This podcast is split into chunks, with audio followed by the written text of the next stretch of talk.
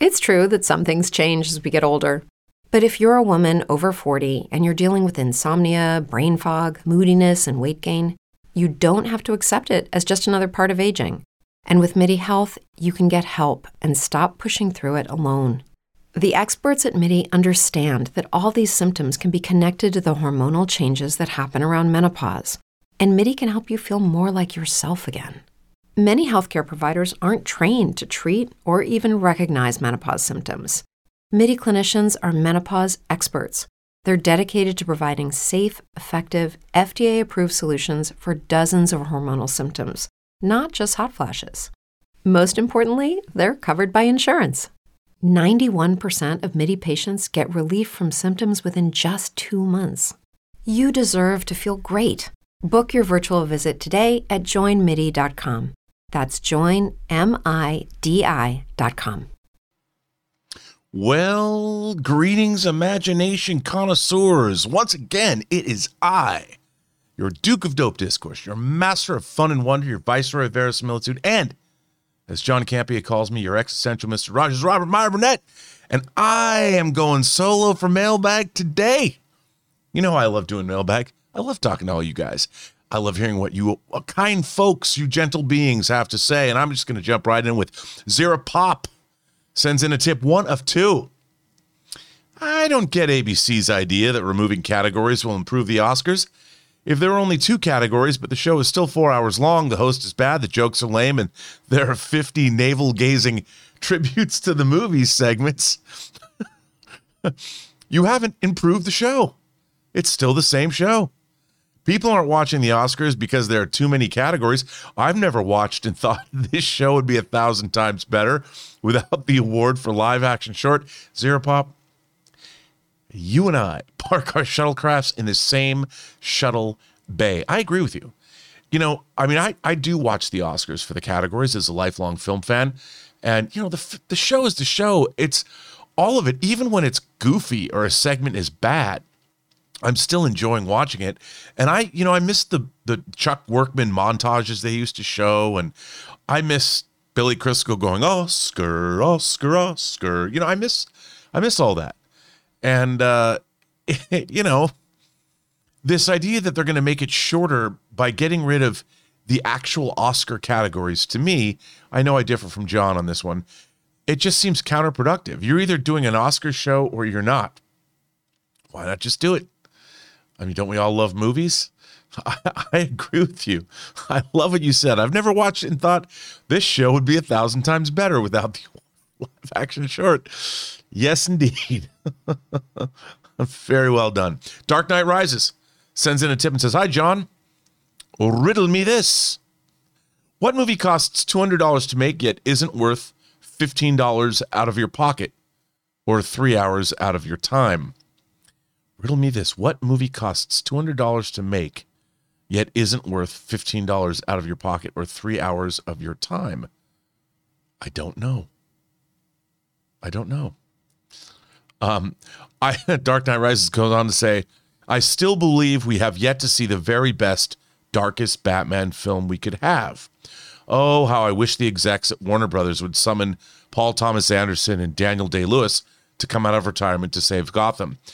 Look, the thing is, it's not even if you have the best filmmakers in the world and the best actor, that is no guarantee that you're going to get the the best Batman movie in the world. I mean, I think first of all, everyone's got a different idea as to what Batman is. I mean, I'm a I'm a Neal Adams, Denny O'Neil Batman of the 70s fan.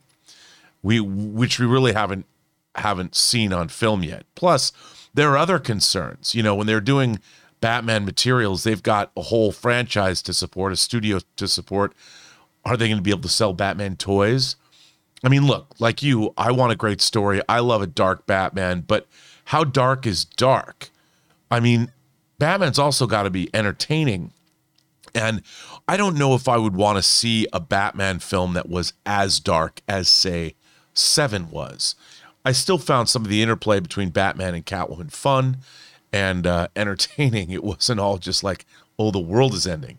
If you've ever seen the British movie Threads about what happens after a nuclear war, um, it's it's I don't want it to go that dark. And by the way, if you ever do get that film and watch it, there's a great Blu-ray that came out. Uh, you better have something really happy to do afterwards. but I mean, you might be right. Could we get a better Batman movie? Perhaps. Perhaps we could. Uh, you. Tipped five bucks and says, I can't believe how fast I'm watching the show. Kim's Convenience is so great. One of my favorite moments was when the mom got a call saying her son was hurt, and it ended up being Kimchi being hit by a frisbee, not young going skydiving. oh, and Sneak Attack is one of the funniest things ever. And Appa easily top 10 funniest characters for me of all time. So dang funny. Thank you in the community for the rest of this great show. I'm spreading the good word of Kim's convenience. Thanks and bring on the filthy. Okay, see you. I have to say, I the first time I heard about Kim's convenience was when John told me. And I totally agree with you. I think it is a fantastic show. It's it's warm enough uplifting, but it's also hilariously funny. And it's also a look in inside a different culture. And uh, I'm there for it. It's so good. The actors are so good. And uh, it's a really, really good show. Agree with you there. Motassim sends in a tip and says, Hello. Sorry if this seems like a dumb question, but there are no dumb questions. Uh, but what is the main difference between a film director and the cinematographer? Who from those two chooses which angles to shoot a scene from, and what camera lens to use for filming the scene? Ooh, Motassim, that is a that is a very good question. Um, but it's kind of long in terms of how how I can answer it quickly. How can I answer quickly? Okay. Say you are going to shoot a conversation between two people at an outdoor cafe. All right? The director has to understand everything that's going on in that conversation. Is it a conversation that's supposed to be tense? Is it a friendly conversation? So, in the director's mind, who's telling the story, first of all, the director has to set the scene. Now, where are you going to do that? Do you want to establish is the restaurant itself important? Is it a ritzy restaurant? Is it a restaurant that's kind of in a grungy mini mall or something? So, in the director's mind, the director would say, like, okay, um, these guys are criminals and they're meeting in an out of the way hole in, a hole in the wall in a mini mall. Well, that's up to the director. And so the director would say, and what I want is I want an establishing shot that kind of sets up the grunginess of this. So let's do let's do a pan where one of the characters he pulls in in his car and he gets out of the car and we're going to we're going to be on his feet.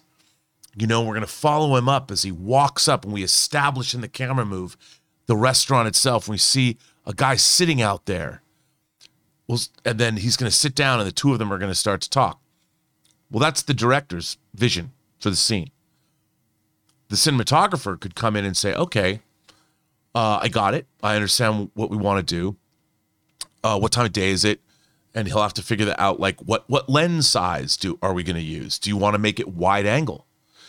Um, and and and the the DP will confer with the director and explain, I want to do this, I want to do that, and then the DP will have to figure out, okay, how do we how do we move the camera? Is it handheld? Do we put it on a dolly? How are we going to do that? And and so that and then then the cinematographer is going to have to light that scene and figure out okay where do the shadows cross this guy is are is there clouds in the sky what is it going to look like so the actual image that you go that you're seeing the cinematographer has sort of control over that obviously conferring with the director but the director has set the scene now, what would then happen is then you go into say what's called coverage. Each shot is a different piece of coverage. So if you're sitting, if you're shooting a scene that has two people at a table, and you know you've got over the shoulders, you've got a medium shot, you got a close up shot. You decide how much coverage you want to shoot. Maybe you want to have the camera circling around them, like the beginning of Tarantino's Reservoir Dogs those are all questions that the director and the director uh, the director of the film and the director of photography would talk about and figure out what what best tells the story. And the director would tell the cinematographer okay this is what i was thinking. Then the cinematographer's like okay well we, we'll use a 65 millimeter or we'll use a 35 millimeter lens or we'll do whatever. And then the director would would direct the actors and the DP, the director of photography, would figure out like what exactly is in the frame, obviously conferring with the director himself. So that's kind of a um uh, I don't know how good that was. I hope it it gives you a better idea. Uh, a silly goose sends in a tip and says, I rewatched the extended Hobbit trilogy again this weekend. I cannot properly express my love for these movies. Every time I watch them and The Lord of the Rings, it's like I'm watching them for the first time. Do you have a favorite scene from The Hobbit? You know what? This seems strange, but in, in the first Hobbit, early on, there's a scene when they wash all the dishes. I don't know why. I mean, it's kind of a goofy scene that they don't really need. I don't remember if it's the theatrical or the extended because I only ever watched the extended versions. What I loved about that was it was a very visual way, but a very and a very dynamic way, but also it was a way to show how in sync all the dwarves are and how they are um they really know one another like they can coordinate and I, I, I it really in a in a fun way establishes that this team can pretty much do anything I mean, they're, they're a crack group of commandos, if you want to put it that way, and it shows in a fun scene how to establish, but uh, establish that you establish their camaraderie, but also their skill and their coordination. I, I, I don't know, I don't know why. I just, I love that.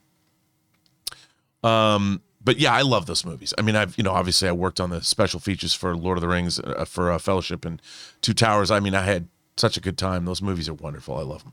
Brian O'Connor sends in a tip and says, "Kudos to WB for not letting Batman fall into limbo the way they have with Superman. It's going to be years before we see any version of Superman on the big screen again, and I'm glad we didn't have to wait to see Matt Reeves' interpretation. I agree, although I think it's ridiculous that we have to wait. It's just, you know what it is? It's really hard. As people know, I, I was the documentarian on Superman Returns, and I made a three hour documentary on the principal photography and the making of that movie. And it's just, it's really hard to find somebody to play Superman. It's really hard. I think it's easier to find a Batman. And I think it's also easier to come up with Batman stories because, by definition, they're more grounded. When you have a character that's essentially has the powers of a god, how do you make that story?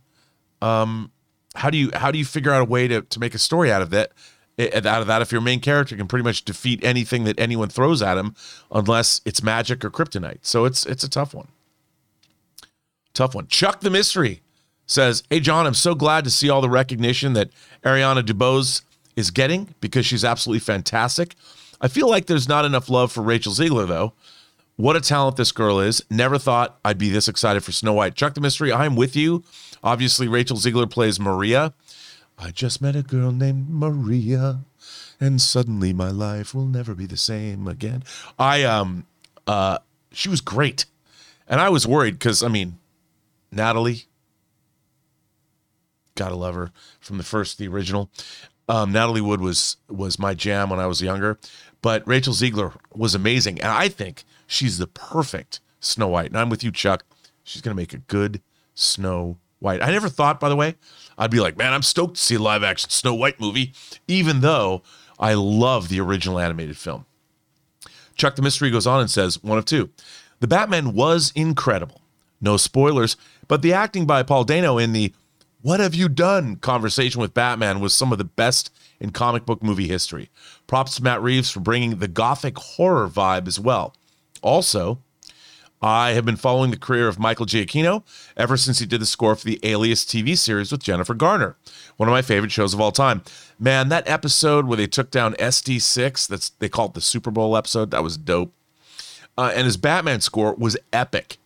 It just fit the tone in a way that I couldn't have imagined. Look, man, I I agree with you. I think Michael Giacchino is he's he he doesn't have the breadth uh, of of of scores that he's actually created so far. But I've been a fan of his for quite some time. I, I mentioned on the show before that I really loved his score that he did for Speed Racer. I thought his Speed Racer score was wonderful. You know, I've been an outspoken critic of the modern Star Trek films, but I did like his score for J.J. Abrams' first Star Trek movie, especially cues like "Enterprising Young Men," which I think is a great, a great, um, a great uh, a great cue. And I have to tell you, you know, um, when it comes to uh, um, what you call it, uh, what am I trying to say? When it comes to the score that he did for the Batman, I mean, it was it was it was incredible. He added jazz. He added themes that you didn't normally hear in a Batman movie. I was I was blown away. So I'm a big fan. I think you're right. And you know, it's funny. I I forgot that he scored uh, Alias, and I I really love that show. Although I think that episode I like when they finally took down SD6. I think it was in season two. After that, it never kind of recovered. It kind of meandered around a little bit, and I um I uh you know, I I wish I wish it was it stayed stronger, but the first season and a half, man, Alias was awesome. I loved it. Chuck, thanks for supporting the channel. Hey guys, we want to take a moment and thank the sponsor of this video, Athletic Greens. Now, I started taking Athletic Greens because I don't eat enough vegetables, and I was looking for a way to make up for that deficit in my diet of those vitamins and minerals that I really need in my system, and thank goodness I found Athletic Greens, and I literally take it every morning. You see, with one scoop of Athletic Greens, you're absorbing 75 high quality vitamins, minerals, whole foods, source superfoods, probiotics, and adaptogens adaptogens to help you start your day right. This special blend of ingredients supports your gut health, your nervous system, your immune system, your energy, recovery, focus, all the things. And my wife got onto it, and now she absolutely loves it. You know, tons of people take some kind of multivitamin, and it's important to choose one with high quality ingredients that your body will actually absorb, like athletic greens. So, right now, it's time to reclaim your health and arm your immune system with a convenient daily nutrition, especially heading into the flu and cold season. It's just one scoop and a cup of water every day. That's it. No need for a million different pills and supplements to look out for your health. To make it easy, Athletic Greens is going to give you a free one year supply of immune supporting vitamin D and five free travel packs with your first purchase. All you have to do is visit athleticgreens.com slash Campea. Again, that's athleticgreens.com slash Campea to take ownership over your health and pick up the ultimate daily nutritional insurance. And let's see, who do we have next after Chuck? Shaquille Oatmeal sends in a tip and says, We have a signal now for when I'm needed. But when that light hits the sky, it's not just a call, it's a warning to them. Fear is a tool. They think I'm hiding in the shadows, but I am the shadows. God, I love Pattinson's voiceover. Well, Shaquille Oatmeal, I agree with you. Um, look, I like the fact that it begins with a voiceover and ends with his voiceover, and a question is posed in the beginning of the movie that gets answered by the end of the film. Look, man, I think Robert Pattinson was great uh, I really loved. I really loved him. But I agree with you. I love his voiceover. Datman Batman sends in a tip and says, I would have done anything for Zoe's Catwoman to bring on the filthy. I think we all would. My God. I mean, can I say it? it? You know, whenever I comment on the fact that an actress is sexy in a role, I feel like maybe I'm turning into a dirty old man and I shouldn't say it.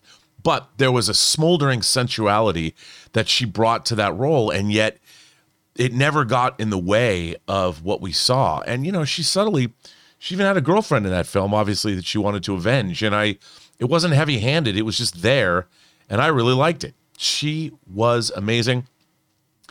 Love the movie. She was eye grabbing the whole time she was on screen. Just damn, Batman, Batman. You were correct about that. Mm-mm-mm. Uh, Loki Doki. These are you guys are coming up with some good good names today. I don't know if you remember both the top of your head, but in my opinion, I don't uh, both the top of your off the top of your head. The perfect visual metaphor for the Nolan Reeves movies is their two respective bat signals. One is clean and smooth and perfect, and the other's ridged metal shoved into the light. Almost describes the feel of both. You know what, Loki Doki? I haven't quite I haven't heard that, but you are absolutely correct. That is a very great observation to make. Um, yeah, man, that's um, yeah, I I'm there for that. I think you're absolutely right about that. The Super Ranger sends in a tip and says, "Hi, John and Rob. Well, hello. Listening to No Way Home's score as well as the Batman's, I noticed No Way Home's score is more complex versus the Batman's more simple score. I wondered, Both were Michael Giacchino composing. Could the complexity of the score be based on the pay amount or just what the studio wanted? Thanks. Oh, I don't think it's like that. I I really think that a composer, you know, reads a script, is inspired by what is there, talks to the director, might see footage as the movie's being made, and is inspired by. I think a composer, what a composer wants to do, is not only fulfill the dire- uh, direction that the director wants to go in, but also serve the story, the stories that's that's being told. And I thought, you know, Giacchino's use of like the Catwoman theme and and doing different different different kinds of things. It's just Spider-Man No Way Home and Batman, while both comic book based films are very different in their approach. Um, so I think that's it really is what serves a story best. And um, I'm a big fan. Big fan. Film loving bro sends in a tip and says, Hey, John, I finally saw Drive My Car on HBO Max and really liked it. At a deliberately paced three hours, I was no less transfixed by this life imitates art, imitates life character piece. It is so beautifully composed and layered and definitely worth a look. Worth a look. First of all, film loving bro, thanks for watching that movie. I think it's a beautiful movie, one of my favorites of the year. Not a lot of people are watching it, I don't think, but it is a it's one for the ages, man. It's truly a wonderful movie. As somebody once said, well, it was just people driving around in what a Subaru or a Saab or something, smoking cigarettes for three hours. I didn't think it was like that. I really enjoyed it. I'm glad you dug it because, man, it's a beautiful movie. Dark Knight Rises sends in a tip and says, in the Batman, it is puzzling why a billionaire would live in a place that looks suitable for a 60s Dracula film. Did Bruce have any friends at all? Any aunts, uncles, cousins, grandparents? After his parents were killed to support him besides Alfred? Well, Dark Knight Rises, I think that's a good question. I guess the answer would have to be no. You know, he was kind of an only child, kind of an introvert. I mean, in a way, what I really liked about that idea is that his life kind of mirrored the the uh, brilliant incel psychopath that the Riddler was. You know, they're both lonely. They're both fighting crime. Uh, Batman's fighting crime in the in the Batcave using his tech and looking at computer screens and the the Riddler, you know, is is is reaching out with his coterie of 500 best friends uh, who are just as crazy as he is, and he's um, radicalizing them. And Batman isn't even doing that. But I think you know Batman is a loner. I I just assumed. I guess I've always assumed that that Batman didn't really have any any family, so to speak, of except Alfred. Um, Brain fog, insomnia, moodiness, achy joints, weight gain. Maybe you're thinking they're all just part of getting older, or that's what your doctor tells you. But MIDI Health understands that for women over 40, they can all be connected. Hormonal changes that happen during perimenopause and menopause are at the root of dozens of symptoms women experience, not just hot flashes. MIDI specializes in compassionate care for women in menopause. Their solutions are safe, effective, and FDA approved. Plus, they're covered by insurance. A convenient telehealth visit with a MIDI clinician can be your first step to getting personalized care. They'll tailor a treatment plan for your symptoms and health history so you can get back to feeling great. 91% of MIDI patients get relief from symptoms within just two months. When your body changes, your care should too. Book your virtual visit today at joinmidi.com. That's joinmidi.com. Every day, we rise challenging ourselves to work for what we believe in. At U.S. Border Patrol, protecting our borders is more than a job, it's a calling. Agents answer the call, working together to keep our country and communities safe. If you're ready for a new mission, join U.S. Border Patrol and go beyond. Learn more at cbp.gov/careers and that's kind of how I've always thought of it that way. But it's a good question. Anonymous sends in a tip that says Batman has a Jaws theme now. So fitting. He kind of does. There, that's it's you know I didn't think of it that way, but you're not wrong. You're not wrong. It's it's uh, yeah, it's good. I like it. I I really like that score. I really do. Um, but you know what? I think every superhero needs kind of a theme, whether it's almost uh, atonal or just a few notes like a Jaws theme. Dun, um, but I think it's a that's uh, I, I, mean even Superman. Dun dun dun dun dun dun. dun, That's the Reeve Superman, of course. But I think it's important. Superheroes all need themes. We need more of that. HW says, Hi, John. Saw the Batman last week. Great film. And I'm satisfied as a longtime Batman fan. But beyond the movie itself, I have a thought that DC might finally understand why they were unsuccessful in the last decade. They got the wrong understanding of DC. Um, let me explain. What I mean is, the last decade, everyone is thinking about DC Universe because the MCU. They think they can be another MCU without considering DC is better as just a brand rather than a series. Kevin Feige spent a decade to let people forget. Well, I think you're right. I mean, look, the Nolan films were were were um, were standalone films, and I think here's the thing: Kevin Feige had a vision that was born out of working on 13 theatrically released Marvel movies. I know some of you out there would say, Rob, remember Man Thing? But was Man Thing theatrical domestically? No, it was on it was on a streaming service. I, it did play theatrically, but anyway. Uh, so okay, 14 movies. So Kevin Feige worked in a producerial capacity on 14 Marvel films before the MCU. He saw what worked and what didn't. He clearly is a big fan of the source material, the comics and he has an overall vision for where he's going. And he's got collaborators in Louis D'Esposito and Victoria Alonso. They've never had that. They they wanted Nolan and they wanted uh, Zack Snyder to be that way, but both of those guys are not making the DC universe their life's ambition. Whereas for Kevin Feige, it is. And so there there was never a creative direction for an entire DC universe. It was all very haphazard and the like with when David Ayer was doing Suicide Squad, they kind of took it away from him in post, and nobody knew what to do, and they were always looking at Marvel's success and trying to catch up. You can't do that.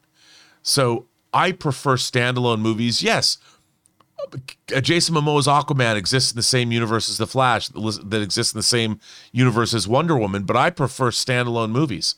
I mean, look at the Batman; it's not part of the DCEU, and I think it's all the better for it. And who cares if there's a DCEU? I like your idea of letting it be a brand. I think it's pretty good, HW. I enjoy it. Oh, number three. Hang on. I didn't realize, didn't say one of three. Let me start. Um, Kevin Feige spent a decade to let people forget that superhero movies are not connected. DC thought they could just do the same without building their existing franchise. Now I see DC finally understand they should treat DC as a brand with different franchises rather than one shared universe or series. Well, you heard my opinions on that already. Yes, I agree with you wholeheartedly, HW. Oh, and you go on. Uh, like like now, James Gunn is doing his the Suicide Squad spinoffs. Matt Reeves has his Batverse. James Wan could do Aquaman spinoffs. No future for Wonder Woman in my eyes, unfortunately, because it's not unique. Uh, DC needs stuff like the Suicide Squad uh, um, and the Batman. It feels like they're different genres from the MCU. Totally agree with you and I think that's a really great way to to uh, approach it. Hopefully, the filmmakers will continue to do that. And I think the studio, Toby Emmerich, came out and said, "Yo, that's what we're to do. We're to let filmmakers do their standalone versions of uh, these these characters." And I think, yeah. And if they wanted to cross over, they can, and we don't have to worry about like continuity. Um, because in our minds, sure, they could exist somewhere, but we don't need to know all about that because we understand these characters already. So why do we why do we care? With the MCU, they've built the universe from the very beginning. At the end of the credits of Avengers, or uh, at the end of the credits of Iron Man, Nick Fury shows up and asks Tony Stark about the Avengers Initiative. From that first movie, you know you're building onto something. The Matt Reeves Batman films are probably, if there's more, going to be standalone, the same way Nolan's were. And he'll probably do a trilogy, a standalone trilogy that's hermetically sealed. It's its own universe. I'm there for it. I think that's the way it should be. Scott Brown says, I don't want to see characters interact with this Batman that are too fantastical. Say Superman or Aquaman, but I could see characters like The Question, Green Arrow, or a grounded PI type, Spectre, or Constantine. I think that could be very interesting. Scott, I'm with you. And, um, you know, they can show up. Why not? And if they work within the story and the context of that universe, bring it on. I'm with you. Andrew Gifford says, Hi, John and crew. Was it Jim Carrey you saw in the mocap suit for an upcoming Marvel show or movie? Andrew? No. No, it wasn't. I can tell you that because I've seen it. uh, Drew Do Do Do Jr. sends in a tip and says, "Happy Monday, John. In my opinion, it was like Dragnet." Hanks and Aykroyd and Sin City had a baby together named the Batman. You know, it's funny. I forget. I forget about Dragnet, man. Man, I that wow. I haven't seen that. Just the facts. I haven't seen that in a long time. Now I need to go see it. Uh, it had a lot of Batman, Telltale, and Arkham City vibes to me as well, mixed with LA Noire. I agree with you. I totally agree. Those are great, great. I mean, in terms of games, yes. I think you're absolutely right about that. Loved it. Thank you for letting me share. Well, dude, Jun- Junior, we'll always let you share, but thank you. I agree. Part one of two. Hey, John and Rob. I personally feel Sony may have made a mistake by not releasing Morbius at the end of Spider Man No Way Home hype. I think it could have been used to help propel Morbius. Now, instead of Spider Man, the hype has shifted to Batman. Thoughts? Uh, one of two. Where is uh, also with the success of the Batman and two spin-off shows planned for HBO Max, do you think Warner Brothers will shift to more of a Reeves cinematic universe over a traditional DCEU or have two universes simultaneously? I think DC has proven that they can have multiple universes simultaneously. I think that Matt Reeves' vision for all these characters will be hermetically sealed like I said before. It'll be in its own thing and that's fine there the Reeves Batverse, the Nolan Batverse. I think that it's I think it's okay. I think that it's okay, and I think people will understand and get it. I think they'll get it. Oh, and that was I didn't even say who that was from. That's from Lewis T Media. Louis, or is it Louis? I always say Lewis when I see it spelled out, but of course it is Louis. Is it Louis? Louis T Media? Um, but um, I think I think you're right. I think that it's going to be two times simultaneous. I think so. That's because it doesn't have to be all interlinked. We as viewers get it. I mean, we've seen Gotham, we've seen Smallville, we've seen Superman and Lois. I mean, all of these things we can watch them unto themselves, or we can uh, think about the larger ramifications. So I think we all get it. 51 year old soldier sends in a tip and says, Hey, team, sorry, but I missed the spoiler discussion. One thing I haven't heard discussed is the masterful handling of so many villains. It's because their stories were masterfully interwoven and not disjointed like the Spidey 3 or earlier Batman films, best ever. 51 uh, year old soldier, that's a good point. I never thought about that. You know, everything felt very organic. And maybe it's because of the Iceberg Lounge kind of acted as a, I mean, Riddler was at his apartment outside of it. Uh, Penguin or Otto or uh, Oz, probably Otto, wrong franchise. Oswald Oz. He he was the manager, and of course, Catwoman worked there. So it had a very organic way of having all of these uh, villains kind of interact. I think you're absolutely right. That's an, another very very good observation. Uh, Orange Hand says so we know Doctor Strange and Wong and the Ancient One are magic users. But one thing that hasn't been addressed what kind of decks are they using? How many lands did Strange need to tap to cast the memory spell for Peter? John, help me out here. Wow. Um, that's pretty funny. I believe what you're referring to is Magic the Gathering. Um, that's pretty good. I like that. That's man. I mean, can you imagine how many decks would you need to use as Doctor Strange uh, if you wanted to, to cast the memory spell. I can't even fathom how many decks you'd need. And about those cards that are hard to get, what would you? Well, man, what you'd, you'd have to have? How much money would you have to spend to get those special cards? Scott Brown sends in a tip and says some reviews I saw of the Batman reminded me of Man of Steel reviews, comparing it to previous versions of the character. You have to leave those expectations at the door. Don't talk about what the film isn't. Instead, talk about what the film is, good or bad. Agree wholeheartedly. Scott, I, I always I always hate that when people they don't actually give us their thoughts about what they saw. They're always talking about, well, I read this comic when I was uh, eight, and this is my favorite Batman. I want to see that. But okay, that's great. But what about what you saw? What did you think of that? And I, I, I, you know, I, that to me is that's the best way to go. I mean, I, you know, you got to review what's there, not what isn't. Totally agree with you, Scott. You and I park our shuttlecrafts in the same shuttle bay. Scott goes on.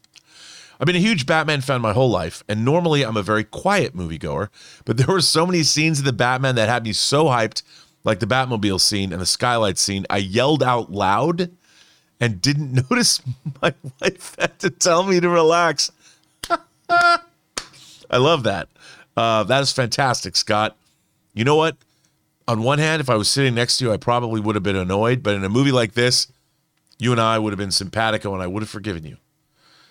I would have forgiven you. So it's okay, but that's funny. And if your wife said, Could you relax, Scott? Uh, I would crack up. Uh, I'm glad you liked it that much. Batman Brainstorm sends in a tip and says, For a grounded Clayface, what about taking the Darkman approach where the villain has tech to make different face molds that dissolve into a clay like substance after an extended use of time? Ooh, good reference. Sam Raimi, of course, directed Darkman. That's not a bad idea. And someone gives him a nickname. But you know, it's funny. I, I don't know if people would see once once you've got like bringing in the Bat villains and making them more realistic and grounded. I think it works for Catwoman and Penguin and Riddler and even the Joker to a certain extent. But when you get into characters like Clayface or Man Bat or, or Killer Croc or whatever these characters that we've been talking a lot about, are they still the essence of those characters if all you're doing is figuring out a way to make the idea of of having a clay face because clayface is kind of like a tragic figure. And if you have somebody that's just using then he just becomes a villain that's using tech i mean i think clayface has to have a certain physicality to make him the character to add that added uh, layer of pathos i guess but it's not a bad idea and nice Nice reference to Darkman. Uh, Batman Brainstorm says for a grounded Mr. Freeze, having him use some type of cryogenic weapon that is based on liquid nitrogen is easy. The hard part is if you give him a skin condition that requires his body temperature to stay cold, and if you don't, he is just really Captain Cold. Good question. Again, you know, it, it really depends. I mean, the the grounding of the bat villains i think is what makes those movies work if you get too fantastical the tone shifts and then you know you're in a realistic city and everything is incredibly realistic and then when you come up with a villain like a a Mr. Freeze and you've got somebody in a, in a in an environmental suit that's all lit up wandering around the Gotham that we saw in the Batman it gets a little tough it's a hard thing I mean it's interesting. I, I would love to see how a guy like Matt Reeves tackles something like that because I think that could be really interesting. Uh, Dangerous D says, Hi, John. The trailer of the new HBO Max series DMZ starring Rosario Dawson's out. Looks like an ominous view of New York City set in a near future America that's fractured by a second civil war. And this has some resonance to the movie Escape from New York. Do you agree? Dangerous D, yes. I said that on the show. I love Escape from New York. I'm a huge John Carpenter fan. Uh, it totally feels like Escape from New York. And what I don't know if is that the Chrysler Building that you see, like they they blew the top of it off, or it got hit by a missile and fell down. It looks great. It's a great comic too. I think it was under the Vertigo label. I think it was Vertigo, right? Uh, DC put it out, and um, definitely a cool. It looks great. I mean, I can't wait. It's another. It's a limited series. I think it's only four episodes, and I think it looks it looks terrific. But definitely, Escape from New York vibes. Batman Brainstorm says for a grounded Bane, obviously he uses some steroid venom, but it only gives him abnormal peak human strength, like being able to bench like 950 pounds, where the world record is 805 pounds. That would make him tough for Batman to fight hand to hand. Yeah, I think that's a great idea. You know, I think, again, Christopher Nolan's Bane was pretty damn good. Tom Hardy was great as Bane. He looked great, um, even though you never saw his face. I really like Bane, but that's I like that. I like where you're going with that. Batman Brainstorm says for Reeves Batman story arc with Bane, what about a Nightfall take where Bane breaks out the inmates from Arkham Asylum and it's a Batman version of Dread where it's crazy wall to wall action as he tries to round everyone up, getting worn out in the process? Good idea. You know, I like that. Um, but again, I thought, you know, one of the things these modern takes on Batman also do is comment on the the state of America. What are our inner cities like? And um, the corruption that we have and I, I I worry. I mean, one of the things I really enjoy, I, I enjoy this about Nolan's movies too, is you you get a feeling there's there's a commentary being made on our world that we live in, we the audience live in now today. And there's the Batman movies are commenting on that. And I think that I I, I wouldn't want it to go I would I would miss it if it was too much outside of the realm that if there was no there was no tenuous connection to our world in some way, that would kind of bum me out. But um and I would worry about that if if it was all about Arkham. But you could probably have a wider commentary about uh, the fact that we don't take care of our mentally ill in this country anymore. You know, there's so many people on the streets and that are homeless. And I'm not saying that you have to make a Batman movie just, well, it's going to be a movie about social justice. I think all superheroes are kind of about social justice in a certain way. But um, I don't think we'd want to get it all bogged down uh, with that. We still want it fun. But I do like the Arkham idea. I think it's I think it's pretty good. Dangerous D says, Hi John. You read a remark that Warner Brothers executive Toby Emmerich about the tone of comic book movies and that they don't have to be interlocked in a shared universe, but they can be in their own world like Joker and the Batman. But even though it is a sentiment which I agree with, it seems this only applies to the Batman franchise. I'm not digging on the Batverse. That's not what this is about. If they truly believe this is a philosophy, do it with four other characters like Supes, Green Lantern, Wonder Woman, etc. I'm talking movies. Thoughts?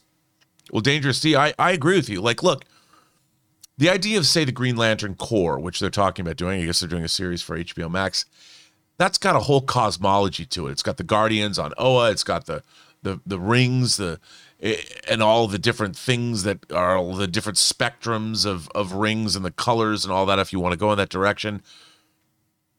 I mean, yes, Green Lantern. I'd, I'd love to see Green Lantern as part of a Justice League movie, but that's a different thing. I, I are it, it's interesting because with the with Zack Snyder's Justice League, with the Batman of Zack Snyder's Justice League, with Ben Affleck's Batman work in Matt Reeves' the Batman universe? I don't think so. Um, and I think that a Green Lantern, like I'd love to see a Green Lantern movie where Hal Jordan, the Green Lantern of Earth, or whether it's Guy Gardner or John Stewart or Kyle Rayner, however you wanted to go, that that Green Lantern was the Green Lantern of Earth, and you do it as its own thing. I think that could work great. Um, I think you're right about that, and they could do it with those other characters. Armando says, "Hello, everyone. Big fan. Do you prefer Bryce Dallas Howard as an actress or a director more?" I have a mad crush on Bryce Dallas Howard. I love redheads, and she's my kind of redhead. I love redheads with round faces and beautiful skin, and she's very cute. But I think you know, I'm going to hold off until I see her direct a feature. But I like her screen presence. I think she's good in the Jurassic World movies, and I've I've I've enjoyed her a lot. And I I'm really appreciating, um, um, what she did with her Star Wars episodes. And I think, look, she's got her father, who's who's a lifer in the entertainment business. Started out as a great actor. I mean, who didn't love even up to Happy Days Richie Cunningham and uh, her father, you know, started as a, a, a, a director making low budget films and really worked his way up in the system and probably knows more about directing than most of us will ever forget about our own lives uh, or most of us will forget about our own lives i mean he's and she is able to draw upon him as a resource. And i think that she has proved it that she can direct. I, I would love to see her direct more. So i can't say what i prefer more.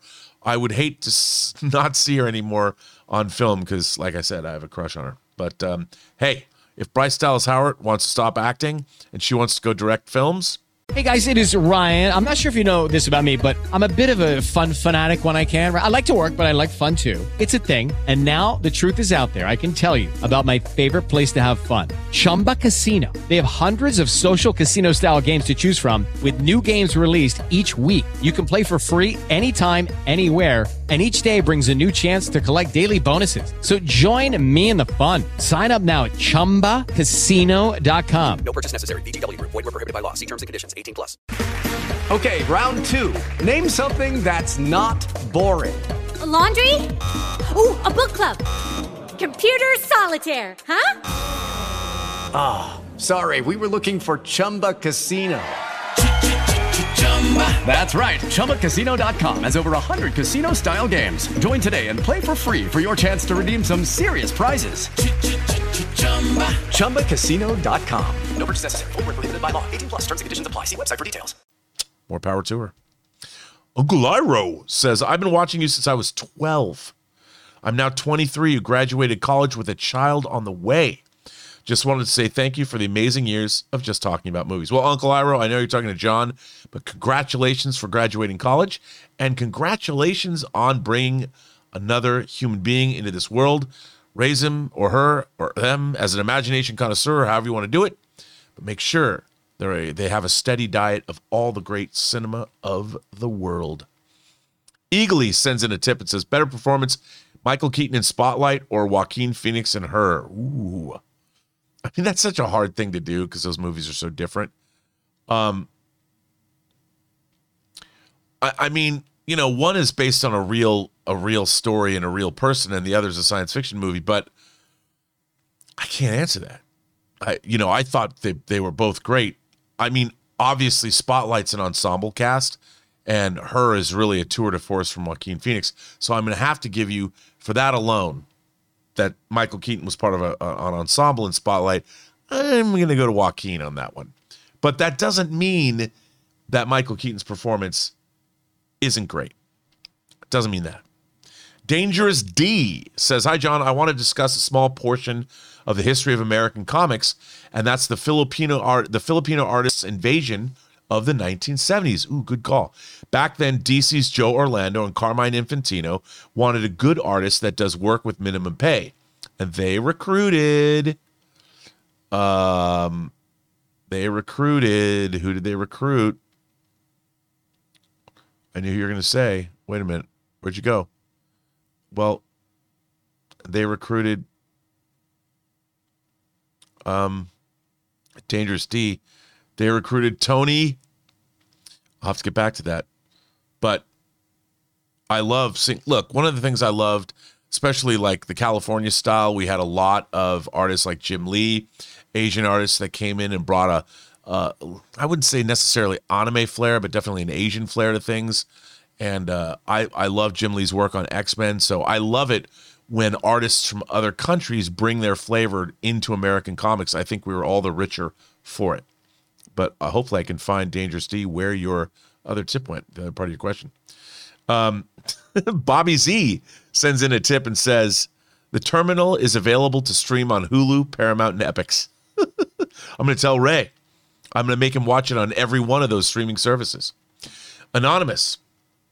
Um, uh, Anonymous said, I knew as soon as I saw the first trailer for the Batman that two inevitable things would happen. One, people would start calling the Nolan trilogy overrated and not even that good. And two, people reverting back to MCU is childish. Laugh out loud. So predictable. Yeah, it is. I'm, I'm with you there. It's predictable, but kind of the way of the world. You know, everybody has their own. And think about it there's a whole new generation. It's been 10 years since The Dark Knight Rises. So there's a whole new generation of people that this is their Batman. You know, they get to claim it as theirs because they went to the theater and saw it for the first time. So, but yeah, definitely inevitable. And I don't think the MCU is childish. I think the MCU is exactly what it, it is designed to be, and which I love it. I'm so there for it. Trouble is coming. Says, Hi, John. I watched Batman and loved it. Glad I never saw it in the USA. We don't have a half an hour full of advertisements. Thank you, Cineworld. They sell popcorn, but not with butter. Never heard of that before. It must be an American thing. Have fun, guys. All the best. Trouble's coming well. If you follow John Campea for any length of time, you know that to him, popcorn is just a delivery system for butter. I do not butter my popcorn. I like salt on my popcorn, and occasionally I might like throw in some peanut M&Ms. I really like salty, chocolatey, popcorny goodness. So there you go. Uh, interesting though that you guys don't. W- were you in the UK? Couldn't tell. But uh, who doesn't put pop? You mean in Europe they don't do that? Of course, they dip French fries in mayonnaise in Europe too. So everything's different. That's what makes the world great. Everyone should travel. Get a passport. Alan Gonzalez says, one or two. Hi, John and crew. I was thinking on the line problem for movie theaters of the lines and paying employees. Everything in a movie theater can be automatic. Buying a ticket can be self checkout with a little machine. and buying a beverage, and candy can be a vending machine, even if the popcorn, even the popcorn.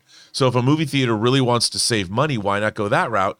If they really need money from advertisement, have ads all around the theater, not before the movies start. Alan, not a bad idea.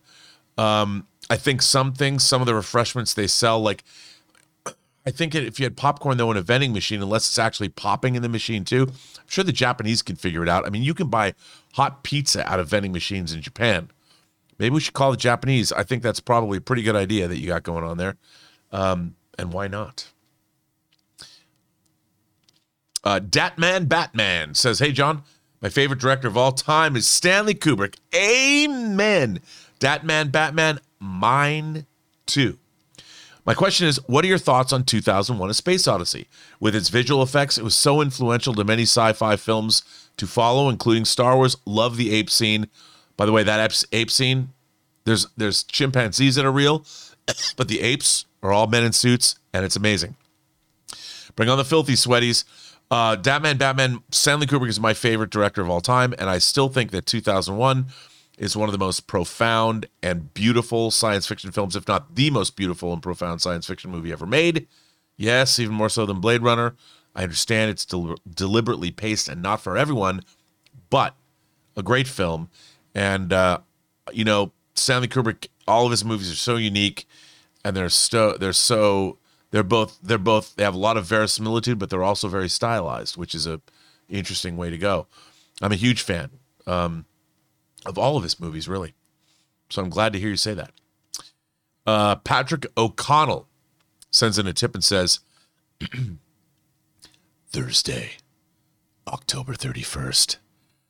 The city streets are crowded for the holiday, even with the rain. Hidden in the chaos is the element, waiting to strike like snakes. But I'm there too, watching. Easily the best opening monologue for a comic book movie. Well, Patrick, it's pretty damn good. You're not wrong. Although, although Rorschach and Watchmen, come on, man, not bad either. Uh, Richard Locke says, Hi, John and crew. I have a question more for the ladies, but feel free to chime in, guys. There's a lot of sex in shows and movies. Sex sells.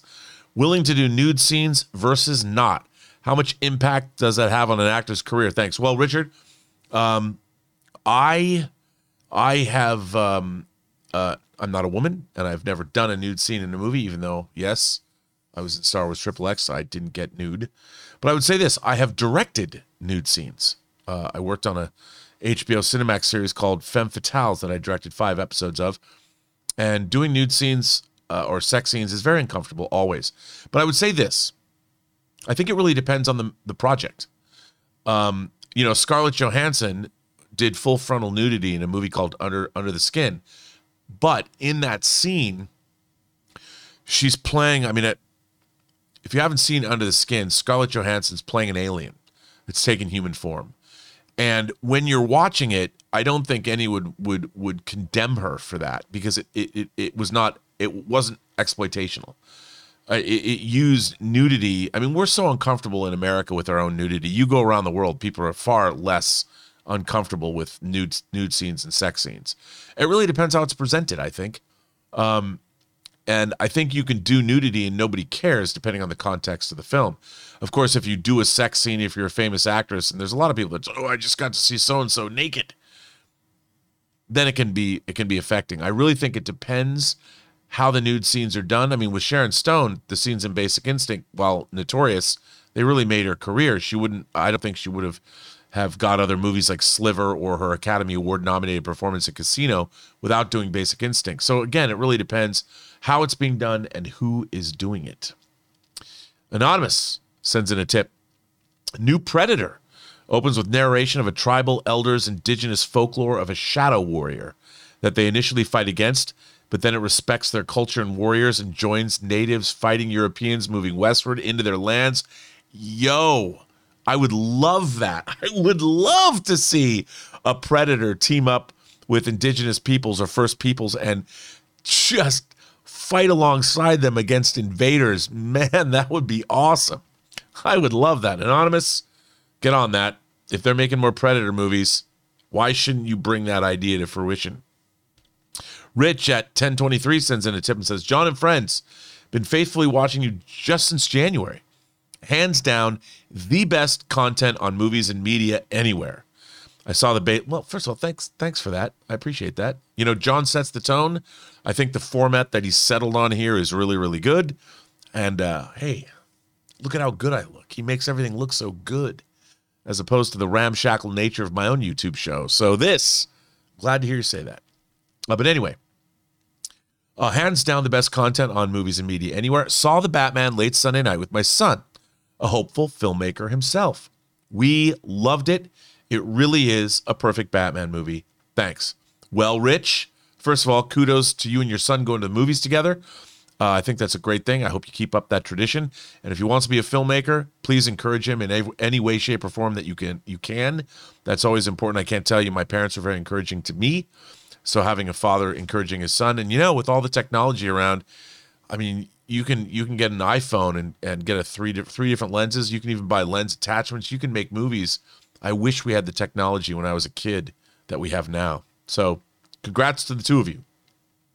Chloe Fanning says, let's say Orson Welles filmed Citizen Kane in this era using today's business tycoons as an example. Which of today's billionaires or maybe a CEO would Orson Welles look at and say, There is my Citizen Kane? Chloe, that is a fantastic question. But, hmm, that is interesting. You know, I think it's I think it's a different time. I I I think that um, you know Elon Musk probably you could do something like that, but again, it, it, people are just different now. I mean, you could the the ones to I, think somebody more like uh, Sumner Redstone maybe, you know, uh, who became a media mogul and Fox News and all that, and Shari Redstone and that whole Redstone family. But they're kind of doing that with Succession. So, and there's a reason why they're doing that with Succession. So, yeah, that's kind of what I think. But that's a great question. Great question. Uh, Jeff Henry. Hey, John, you said that your own personal sources have confirmed Ryan Reynolds is not in Doctor Strange, and I don't doubt you one bit.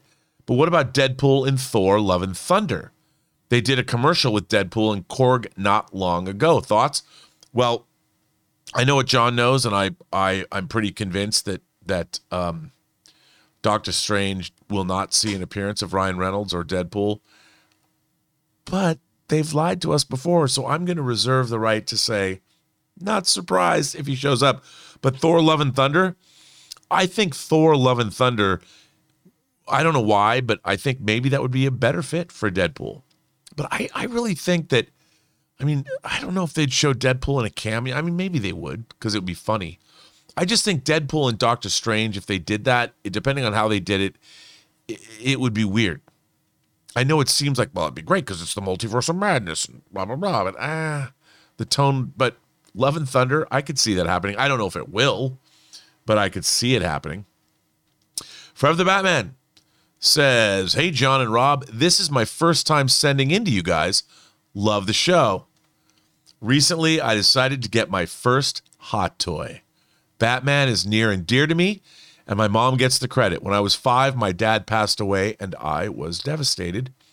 My mom tried lots of things to help me through it, and it was a struggle. The thing that finally clicked for me was when my mom took me to see Batman Forever when it was released in theaters. When I saw Batman on the big screen, I was hooked. Here was a hero who knew parental loss, and I connected with him, flaws and all. I've always loved the film. So when the Kilmer hot toy was mentioned on the show, I decided to look it up. I was blown away by the images. My man, dude, I pre ordered both Kilmer and Chris O'Donnell. There was my childhood in one sixth scale. So I pre ordered it immediately. And, and I, I mean, look, hot toys always get delayed. And, and I think it's supposed to come out in April. I think. So it could happen. It's come full circle for me as I've now pre ordered the Pattinson Hot Toy as well. I just thought I'd share. Sorry if that was too heavy. Keep up the great work, guys. Okay. Forever the Batman. First of all, I'm sorry for your loss, but I'm glad. I, I mean, finding finding some solace in in science fiction, fantasy, and horror and comics and all that. Something I've done throughout my life, and I'm glad that you were able to find something that got you through a difficult time. Now I'm going to tell you something, and um, don't shoot the messenger. But there is a company called Jazz Inc. J A Z Z I N C, Jazz Inc. dioramas. And they make, they have a, a license from Warner Brothers. They make vehicles to go with Hot Toys figures. And they're making a Batman Forever Batmobile that lights up and your Val Kilmer Batman could go in it. Now, when you look at it, don't be shocked. It's a father and son and a family business out of the Netherlands that make this. They're also making a Batwing from 89 Batman. They're very expensive. But they're they're they're made with love and they're do small runs. They're very exclusive. Don't say I didn't warn you. But thanks for writing in. That's a great story. And I too am getting those hot toys because how great are they? Um, the answer is really great, which you know that because you pre-ordered them. Can't wait. Uh, maybe we can commiserate when they come out. You know, write in again, and I'll have to bring mine, and we can like I don't say we play with them together via the internet because that might be weird, but they're great. Johnny says, "Hey, John and Rob, I finally cut up on the." Okay, I'm taking a deep breath. Johnny says, Hey, John and Rob, I finally caught up on the new Star Trek movies, J.J. Abrams and Justin Lin's. I haven't seen anything Star Trek before, so with that in mind, I actually really enjoyed them. Much to Rob's disappointment, I assume. They made me want to explore, no pun intended, more from this franchise. Problem is, there's so much content, I don't know where to start. The original series, the motion picture, Next Generation, would like to hear your recommendations. Thanks. Bring on the filthy. Johnny, it's questions like these that put a big smile on my face. Listen, since you are already familiar with Kirk, Spock, and McCoy, I would say go back and and sample the original series first. And I'll give you the first you're going to go back, you're going to look and there's going to be something called The Cage. That was the very first Star Trek episode made it was rejected by the network and it was utilized in a very interesting way later. So don't watch The Cage first. Watch the pilot that got picked up. Watch Where No Man Has Gone Before. That was the very first Star Trek pilot. And it was aired out of order. But I'm telling you, listen to Uncle Bob here. So watch that. And then after that, here's a couple of great episodes of Star Trek I think you should watch Balance of Terror amazing. First episode with the Romulans. Errand of Mercy, another great episode with the Klingons. The Corbomite maneuver seems a little cheesy now, perhaps, but think about what it was trying to convey back in 1966. Great episode. Um, Arena, great episode. Um, other episodes you should check out, and this is how the cage is used. The Menagerie parts one and two, and then there are so many good episodes. Taste of Armageddon. These are all in the first season, by the way. But there are other episodes you need to watch of Star Trek in the second season, like Amok Time, The Doomsday Machine, Mirror Mirror. Uh, there's so many good ones. But start there and then uh, report back. Report back. But you know what? The best thing about the J.J. Abrams movies is when they do things like you, Johnny, said, which is that you want to delve into the rest of the franchise. You know what I'm going to do on my own website? If you go to the postgeeksingularity.com, that's my website and it's the website for my own YouTube channel. I'm actually going to put up a definitive list of episodes to watch from the original series, Next Generation, Deep Space Nine, and um, Voyager and Enterprise. So people, because people are always asking me, well, Rob, what should I watch? Well, and I'll tell you. Uh, I'm not wearing hockey pads, said. So I heard Marques Brownlee recently say that today the money a YouTube channel makes isn't reflective of its subscriber count. If a channel has a million subscribers, it's nothing but bragging rights. Care to expand? With the Lucky Land slots, you can get lucky just about anywhere. This is your captain speaking. Uh, we've got clear runway and the weather's fine, but we're just going to circle up here a while and uh, get lucky. No, no, nothing like that. It's just these cash prizes add up quick. So I suggest you sit back, keep your tray table upright, and start getting lucky. Play for free at LuckyLandSlots.com. Are you feeling lucky? No purchase necessary. Void where prohibited by law. 18 plus terms and conditions apply. See website for details. Hey guys, it is Ryan. I'm not sure if you know this about me, but I'm a bit of a fun fanatic when I can. I like to work, but I like fun too. It's a thing. And now the truth is out there. I can tell you about my favorite place to have fun Chumba Casino. They have hundreds of social casino style games to choose from, with new games released each week. You can play for free anytime, anywhere and each day brings a new chance to collect daily bonuses. So join me in the fun. Sign up now at ChumbaCasino.com. No purchase necessary. VGW Group. Void were prohibited by law. See terms and conditions. 18 plus. I agree. It's it's not how many subscribers you have, it's how many people actually watch your content. You can have a million subscribers, but if nobody watches your channel, you can't monetize it, you can't make any money from it. Obviously, people that watch these channels and watch a lot of channels on YouTube, especially these live shows, know that we make a lot of our money through super chats and tips, obviously. We also make money through ad revenue, but the only way you make money through ad revenue on YouTube is if people watch your content. And it's not just people who watch your content, it's specific kinds of people. If you attract, say, an audience that's between the ages of 25 to 45, those are sweet spots with advertisers because those are people that have expendable or disposable income that they spend on the products they might see see advertised during a YouTube stream. So it is true bragging rights and having subscribers are great and having a lot of subscribers if you engage with people a lot on YouTube you're hoping that you get more subscribers and people watch your stuff. And that way you can increase your super chats or your tips your ad revenue as well. So what you need is not subscribers you need people that watch your channel and the only way you can do that is by creating great content that people want to watch like dare i say mailbag. So it's a great question. I'm not wearing hockey pads. And thanks for writing in. Appreciate it. Uh, Carrie or Kiri, Kiri 25 says, Hi, John and team. Was just curious if anyone on the team is excited for Iris K. Shim's Umma, starring Sandra Oh next Friday. I'm personally looking forward to it and would love to hear your thoughts on the film if you guys are excited for it. Um, man, Umma is a is a uh, a horror film starring Sandra Oh, and I am excited for it. It looks great. Um, yeesh, like you hear about Tiger Moms. This is a Tiger Mom from hell. Uh, I I I can't wait to see it. I am very excited to see it, and it looks really good.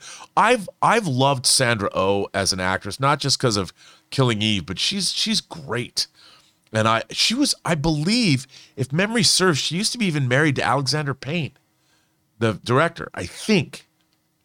I'm a huge fan of hers, and and Sandra in a horror movie. Huh, yeah, bring that on. I'm in. Krogs sent in a tip and says, "Does Deadpool really have to join the MCU? Can't Deadpool three just be a part of the trilogy, with the X Men and the Fantastic Four joining? I'm afraid that the MCU is going to become overcrowded." Where we have to have cameos in every film. Does everything have to be connected? Well, Krogs, I think people I you know what? I'm with you. I would love to see a Deadpool 3 and be part of that trilogy and then maybe change Deadpool and bring him into the M- MCU and, and don't have him break the fourth wall. I mean, he could. That's what he does in the, in the comics, but I, I you know what? I I look, I have faith in Feige. But I'm kind of I'm kind of with you. And until they bring the X-Men in to the MCU, does Deadpool have a place in the X Men universe? I mean, in the MCU without the X Men. That's what I meant to say. Uh, I'm kind of with you there. Danny Boy, uh, old Danny Boy. One of my favorite parts of The Dark Knight that perfectly showcases that the Joker doesn't actually care about anything is when he grabs the drink off the serving tray, throws the link- liquid in the air, and drinks from an empty glass. I love that. You're absolutely right. You're absolutely right. That's a great moment. And what does that say about him? Amazing. Paul C., one of six. Okay, Paul C., here we go. Hi, John. I really like the Batman, and I see that it is the case for most people. But did you also notice a sort of lackluster enthusiasm? I don't know if you get me. The film has very good reviews, of course, but I expected it to be adored.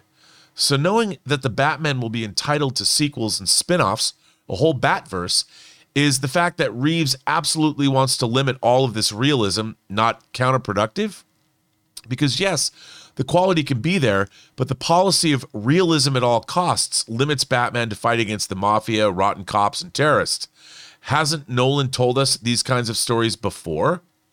I understand that we no longer want to see films like those of Schumacher, but why not instead take inspiration from the suspension of disbelief that Batman the Animated Series or the Arkham games demanded of us? I like the Batman, but I mean, who'll be the next villain? Uh, Two Face? Hush? Mad Hatter? Or to frustrate us, Freeze without his iconic suit and weapons? Clayface reinterpreted to tell us about the ravages of cosmetic surgery. Ivy performed by, by Greta Thunberg to be grounded. wow, I don't know if that would work, but that's a funny idea.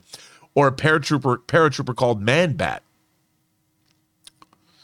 The Batman universe is a rich and galvanizing sci fi universe, so why would you want to limit it to stories that would suit James Bond very well, knowing that you are exposing yourself to the risk of deja vu? That's my question.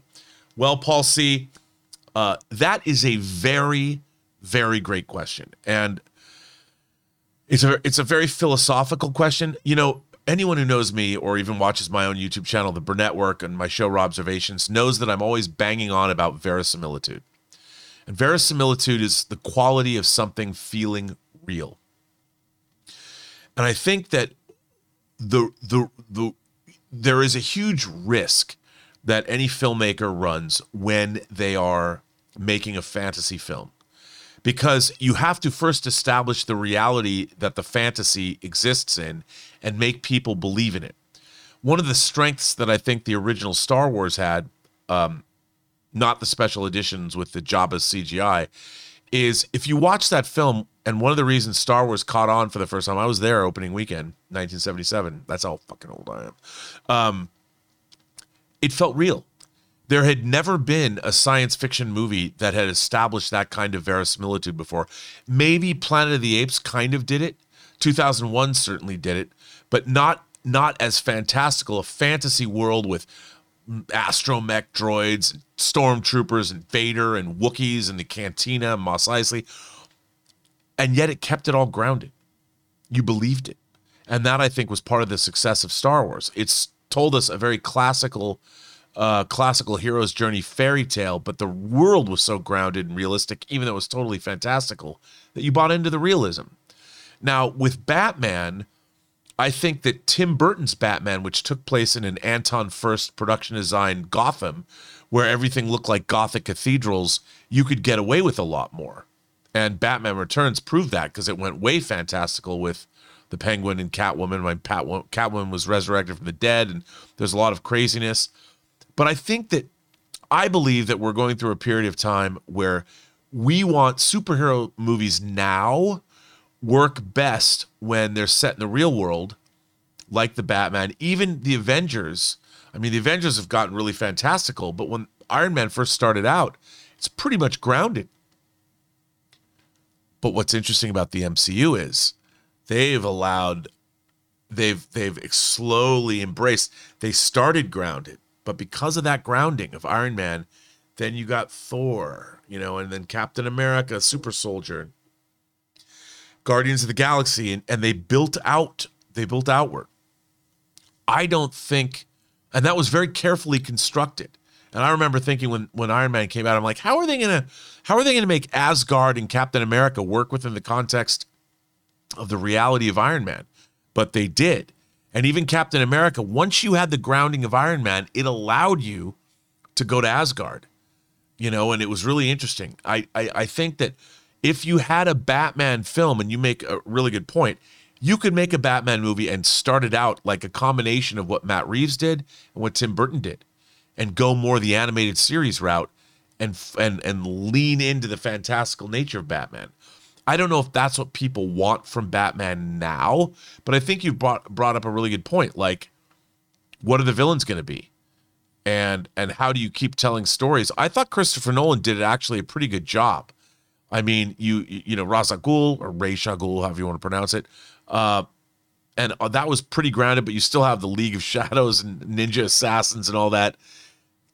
But he was able to sort of thread that needle, which is not easy to do. So I mean, you ask a really good question. I I I don't know how he's going to do that, but I think that audiences now want more realistic heroes as opposed to more fantasy driven stuff.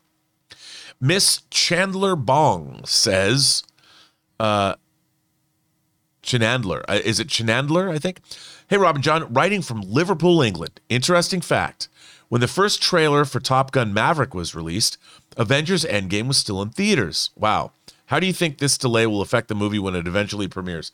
Well, Miss Chandler, other than the fact that people have been waiting for a, a Top Gun sequel for 35 years, I you know, I think people kind of forget out of sight, out of mind. And when they start the new marketing blitz, people are gonna be like, oh yeah, Top Gun's coming out, and that excitement will come out again again. I don't think people are gonna be like, oh, that movie has been sitting on the shelf. I mean, we will because we're movie fans and we're we're we're following up. We every day we're following movie news and we're very aware of what's happening and all that stuff. But I do think um, I do think that when they do hit us hard with the marketing, I think we're all going to want to go because man, I I totally I can't wait to see Top Gun Maverick.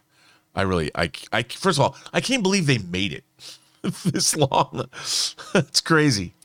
Uh, but I think I think once once the marketing kick in, kicks in, people are going to totally go. I think they are. A dude the man sends in a tip and says, making a prediction now.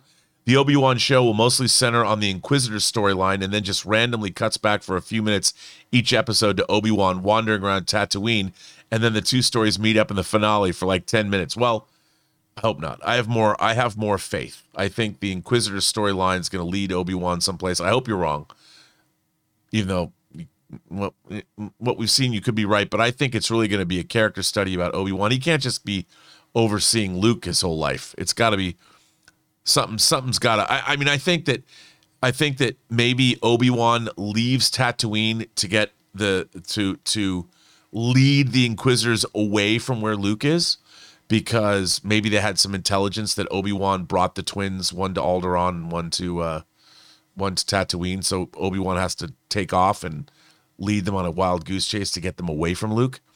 But um, look, I thought it looked good though. Uh, Datman Batman said, "Hey John, who would win in a fight? Keaton's Batman, Bale's Batman, or Pattinson's Batman?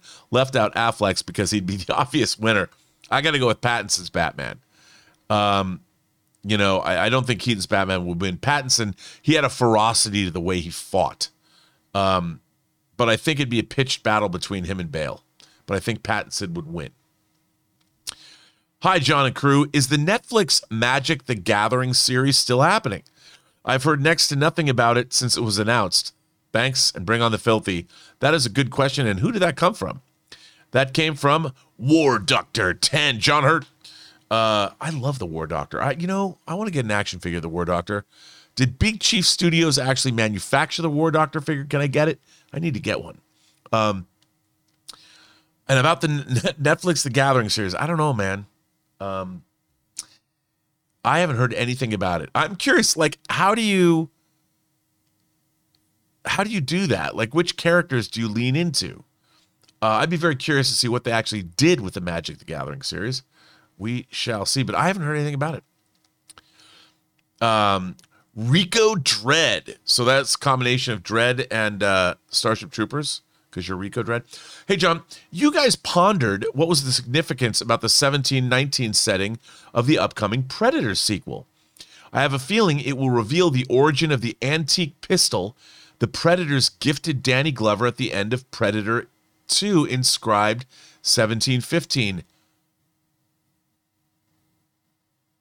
That is awesome. Rico Dread, you awesome. I love that idea. I never thought of that. Wow, dude. Rico Dread. Wow, now you got me all excited. Wow. Uh, Tomas says, Do you think Baz Luhrmann's Elvis movie has an outward chance of making the same dollars as Bohemian Rhapsody did? I think there's a small chance it could if it's really good. Tomas, I would say this. I, I would say that it looks fantastic. I can't wait to see the movie. I just think that Elvis, Elvis has left the building. Uh, I think more people know. Obviously, Elvis was a gigantic superstar, but more people know Queen now. I think more people are listening to Queen than are listening to Elvis. I think you know it's a generational thing. Elvis was was was huge like the 50s, 60s and the the 70s, but we're we're 50 years beyond that now. So I don't know if Elvis could make a billion dollars the way Bohemian Rhapsody did. But if the movie's fantastic, I could be proven wrong. But I only I just think that right now, if you ask people, would you rather see a movie? If you could go to a concert of if you could go see Freddie Mercury as the frontman of Queen right now, or go see Elvis Presley, who would you go see? I bet now, meaning today, more people would say Queen, and that's why it did well. Because the whole world knows Queen, whereas Elvis is just a little a little beyond the generations now. But if it's a good movie, I could be wrong. Uh, checkmate in nine moves sends in a tip and says, Of all the horror villains I've seen in my life, Michael Myers, Ghostface, the Babadook, and so on, nothing has ever come close to the biblically accurate depictions of angels. If you've never Googled it, it is horrifying. Be not afraid, bro. I am terrified. Dude, checkmate nine moves. I look, I love biblically based horror when it's done really well. I mean, uh, you got to love it. And there have been some great depictions of angels. I mean, uh, um, what was, uh, why am I drawing a blank on his name? Hello? It needs more cowbell. That's a terrible impression. Christopher Walken. Um, what is the name of that franchise? Why am I drawing a blank on it? You all know what it is. But I think accurate de- depictions of angels are terrifying. Like, you know, Constantine, Keanu Reeves Constantine. I mean, it's not a, it's not biblically accurate, accurate, but you're right. Uh, look, The Exorcist. I lo- I don't know why, but biblically accurate uh, depictions of whether it's Satan, heaven and hell. I'm so there for it. And bro, you should be terrified. And that, of course, brings me to the end of this edition of Mailbag. I can't thank all of you enough for supporting this channel via super chats and tips, watching our shows, commenting. We have one of the great communities on YouTube. I want to thank you all for that. We love getting these questions. I I I have to say I really enjoy I mean, I obviously love doing them with John, but I love doing them solo too. It's so much fun. And uh, I love sharing myself with you. But once again, from everyone here at the John Campea Show crew, we thank you for your support. We love having you watch our show. My name is Robert Meyer Burnett, and you can find me on Twitter at BurnettRM, find me on Instagram at RM Burnett, or find me on my own YouTube channel, The Burnett Work. Like and subscribe. But mostly, you'll find me right here on the John Campea Show. And thank you all for, well, for everything. As John would say, bye bye. With the Lucky Land slots, you can get lucky just about anywhere. This is your captain speaking. Uh, we've got clear runway and the weather's fine, but we're just going to circle up here a while and uh, get lucky. No, no, nothing like that. It's just these cash prizes add up quick. So I suggest you sit back, keep your tray table upright, and start getting lucky. Play for free at LuckyLandSlots.com. Are you feeling lucky? No purchase necessary. Void where prohibited by law. 18 plus terms and conditions apply. See website for details.